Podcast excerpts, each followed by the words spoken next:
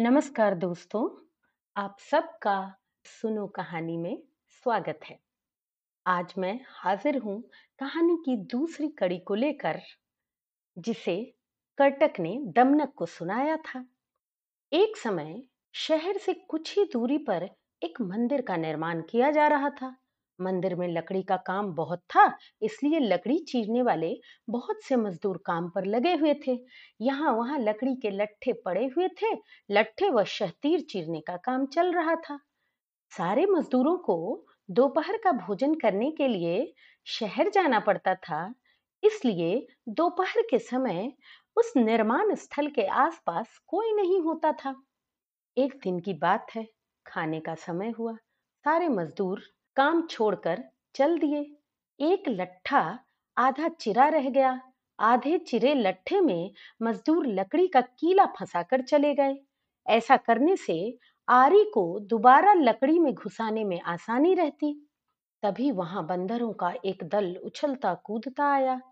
उनमें एक शरारती बंदर भी था, जो बिना मतलब चीज़ों से छेड़छाड़ करता रहता था। पंगे लेना उसकी आदत थी। बंदरों के सरदार ने सबको वहाँ पड़ी चीज़ों चीज़ों से छेड़छाड़ न करने का आदेश दिया। सारे बंदर पेड़ों की ओर चल दिए, पर वह शैतान बंदर सबकी नज़र बचाकर पीछे रह गया और लगा अरंगेबाजी करने। उसकी नज़र अधचिरे लट्ठे पर पड़ी। बस, वह उसी पर पिल पड़ा और बीच में अड़ाए गए कीले को देखने लगा। फिर उसने पास पड़ी आरी को देखा। उसे उठाकर लकड़ी पर रगड़ने लगा।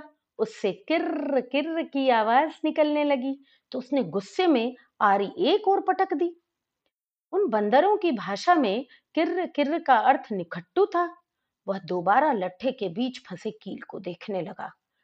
उसके दिमाग में कौतूहल होने लगा। इस कीले को लट्ठे के बीच में से निकाल दिया जाए तो क्या होगा? अब वह कीले को पकड़कर उसे बाहर निकालने के लिए ज़ोर आजमाइश करने लगा। लट्ठे के बीच फंसाया गया कीला दो पाटों के बीच बहुत मजबूती से जकड़ा हुआ था, क्योंकि लट्ठे के दो पार्ट बहुत मज़बूत स्प्रिंग वाले क्लिप की तरह उसे दबाए हुए थे। बंदर खूब ज़ोर लगाकर उसे हिलाने की कोशिश करने लगा। कीला ज़ोर लगाने पर हिलने व खिसकने तो लगा, पर वह निकला नहीं। अब बंदर का उत्साह और बढ़ गया। उसे अपनी शक्ति पर खुशी होने लगी। वह और ज़ोर ज़ोर से खो खो करता हुआ कीला सरकाने लगा। इस धींगा मुश्ती में हुआ यह कि बंदर की पूंछ दो पाटों के बीच कब आ गई, उसे पता ही नहीं चला। उसने उत्साहित होकर एक जोरदार झटका मारा और जैसे ही कीला बाहर खिंचा, लट्ठे के दो चिरे भाग फटाक से क्लिप की तरह चिपक गए और बीच में फंस गई बंदर की पूंछ। बंदर चिल्ला उठा। तभी मजदूर वहाँ लौटे। उन्हें देखते ही बंदर ने भागने के लिए ज़ोर तो लगाया, पर उसकी पूंछ तो निकल ही नहीं पा रही थी। ज़्यादा ज़ोर लगाने पर उसकी पूंछ आधी कट गई। वह चीखता हुआ टूटी पूंछ लेकर भाग गया। कहानी सुनकर कर्टक ने दमनक से बोला इसीलिए कहता हूँ कि जिस काम से कोई अर्थ न सिद्ध होता हो, उसे नहीं करना चाहिए। व्यर्थ का काम करने से जान भी जा सकती है। अरे, अब भी पिंगलक, जो शिकार करके लाता है, उससे हमें भरपेट भोजन तो मिल ही जाता है। तब बेकार ही झंझट में पड़ने से क्या फ़ायदा? दमनक बोला तो तुम क्या केवल भोजन के लिए ही जीते हो? यह तो ठीक नहीं। अपना पेट कौन नहीं भर लेता? जीना तो उसका ही उचित है जिसके जीने से और भी अनेक लोगों का जीवन चलता हो। दूसरी बात यह है कि शक्ति होते हुए भी जो उसका उपयोग नहीं करता और उसे यूँ ही नष्ट हो जाने देता है, उसे भी अंत में अपमानित ही होना पड़ता है। कर्टक बोला, लेकिन हम दोनों तो ऐसे भी मंत्री पद से हटे, हटाए जा चुके हैं। फिर राजा के बारे में यह सब जानने की चेष्टा करने से क्या लाभ? ऐसी हालत में तो राजा से कुछ कहना भी अपनी हँसी उड़वाना ही होगा। व्यक्ति को अपनी वाणी का उपयोग वहीं करना चाहिए जहाँ उसके प्रयोग से किसी का कुछ लाभ हो। भाई, तुम ठीक नहीं समझते। राजा से दूर रहकर तो रही सही इज़्ज़त भी गंवा देंगे हम। जो राजा के समीप रहता है, उसी पर राजा की निगाह भी रहती है। और राजा के पास होने से ही व्यक्ति को असाधारण समझा जाता है। करटक ने पूछा, तुम आखिर कहना क्या चाहते हो? दमनक बोला, हमारा स्वामी पिंगलक आज भयभीत है। उसके सारे सहचर भी डरे डरे से हैं। मैं उनके भय का कारण जानना चाहता हूँ। तुम्हें कैसे पता कि वे डरे हुए हैं? लो, यह भी कोई मुश्किल है? पिंगलक के हाव भाव, चाल ढाल, उसकी बातचीत आँखों और चेहरों से ही स्पष्ट जान पड़ता है कि वह डरा हुआ है। मैं उसके पास जाकर उसके भय के कारण का पता करूँगा। फिर अपनी बुद्धि का प्रयोग करके उसका भय दूर करूँगा। इस तरह उसे वश में करके मैं फिर से अपना मंत्री पद प्राप्त कर लूँगा। करटक ने फिर से शंका जताई।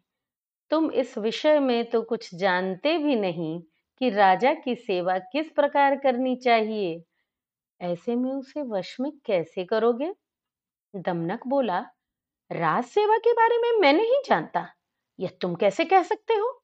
बचपन में पिता के साथ रहकर मैंने सेवा धर्म तथा राजनीति के विषय में जो कुछ भी सुना है, सब अच्छी तरह सीख लिया है। इस पृथ्वी में अपार स्वर्ण है। उसे तो बस शूरवीर, विद्वान तथा राजा के चतुर सेवक ही प्राप्त कर सकते हैं। कर्टक को फिर भी विश्वास नहीं आ रहा था। उसने कहा, मुझे यह बताओ कि तुम पिंगलक के पास जाकर कहोगे क्या? अभी से मैं क्या कहूँ? वार्तालाप के समय तो एक बात से दूसरी बात अपने आप निकलती जाती है। जैसा प्रसंग आएगा, वैसी ही बात करूँगा। उचित, अनुचित और समय का विचार करके ही जो कहना होगा, कहूँगा। पिता की गोद में ही मैंने यह नीति वचन सुना है कि अप्रासंगिक बात कहने वाले को अपमान सहना पड़ता है, चाहे वह देवताओं का गुरु बृहस्पति ही क्यों ना हो।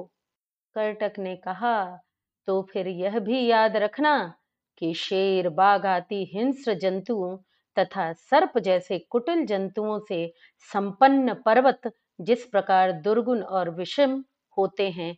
उसी प्रकार राजा भी क्रूर तथा दुष्ट व्यक्तियों की संगति के कारण बड़े कठोर होते हैं। जल्दी प्रसन्न नहीं होते और यदि कोई भूल से भी राजा की इच्छा के विरुद्ध कुछ कर दे तो सांप की तरह डसकर उसे नष्ट करते उन्हें देर नहीं लगती। दमनक बोला, आप ठीक कहते हैं। बुद्धिमान व्यक्ति को स्वामी की इच्छा के अनुकूल कार्य करके उसे प्रसन्न करना चाहिए। इसी मंत्र से उसे वश में किया जा सकता है। कर्टक ने समझ लिया कि दमनक ने मन ही मन पिंगलक से मिलने का दृढ़ निश्चय कर लिया है। वह बोला, ऐसा विचार है तो अवश्य जाओ। बस मेरी एक बात याद रखना। राजा के पास पहुंचकर हर समय सावधान रहना। तुम्हारे साथ ही मेरा भविष्य भी जुड़ा हुआ है। तुम्हारा पथ मंगलमय हो। कर्टक की अनुमति पाकर दमनक उसे प्रणाम करके पिंगलक से मिलने के लिए चल पड़ा। सुरक्षा के लिए व्यूह के बीचों बीच बैठे पिंगलक ने दूर से ही दमनक को अपनी ओर आते देख लिया। उसने व्यूह के द्वार पर नियुक्त प्रहरी से कहा, मेरे पूर्व महामंत्री का पुत्र दमनक आ रहा है। उसे निर्भय प्रवेश करने दो और उचित आसन पर बैठाने का प्रबंध करो। दमनक ने बेरोक टोक पिंगलक के पास पहुंचकर उसे प्रणाम किया। साथ ही उसका संकेत पाकर वह निकट ही दूसरे मंडल में बैठ गया। सिंहराज पिंगलक ने अपना भारी पंजा उठाकर स्नेह दिखाते हुए दमनक के कंधे पर रखा और आदर के साथ पूछा, कहो दमनक, कुशल से तो रहे, आज बहुत दिनों के बाद दिखाई पड़े, किधर से आ रहे हो? दमनक बोला, महाराज के चरणों में हमारा क्या प्रयोजन हो सकता है? किंतु समय के अनुसार राजाओं को भी उत्तम मध्यम तथा अधम हर कोटि के व्यक्ति से काम पड़ सकता है।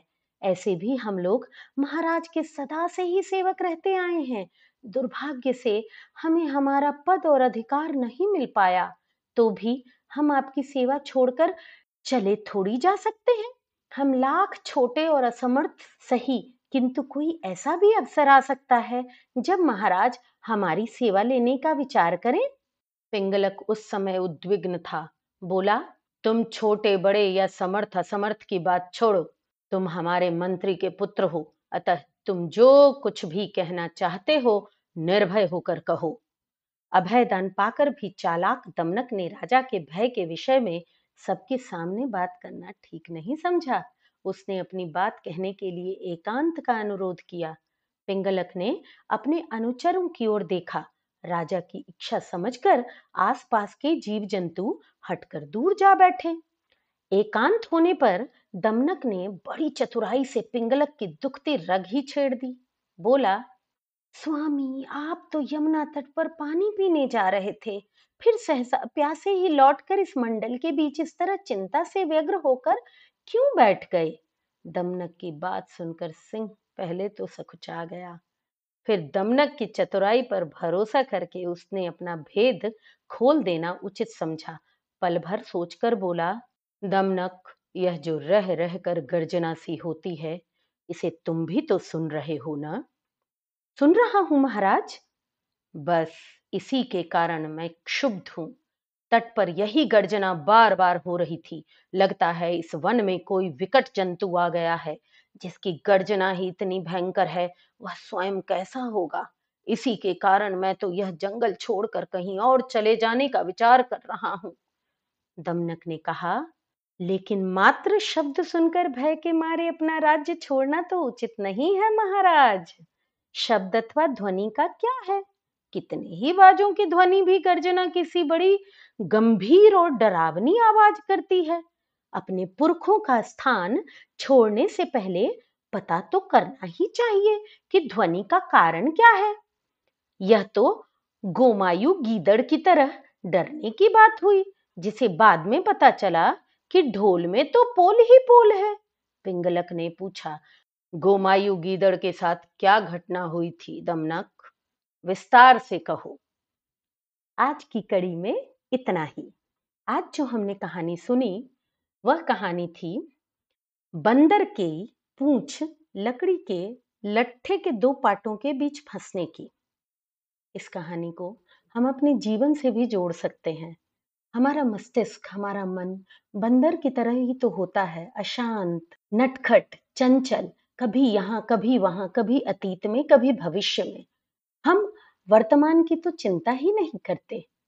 और ऐसे में हम कभी कभी ऐसे दो पार्टों के बीच अपने को फंसा लेते हैं, अपनी मन स्थिति को और बेकार ही दुख पाते हैं।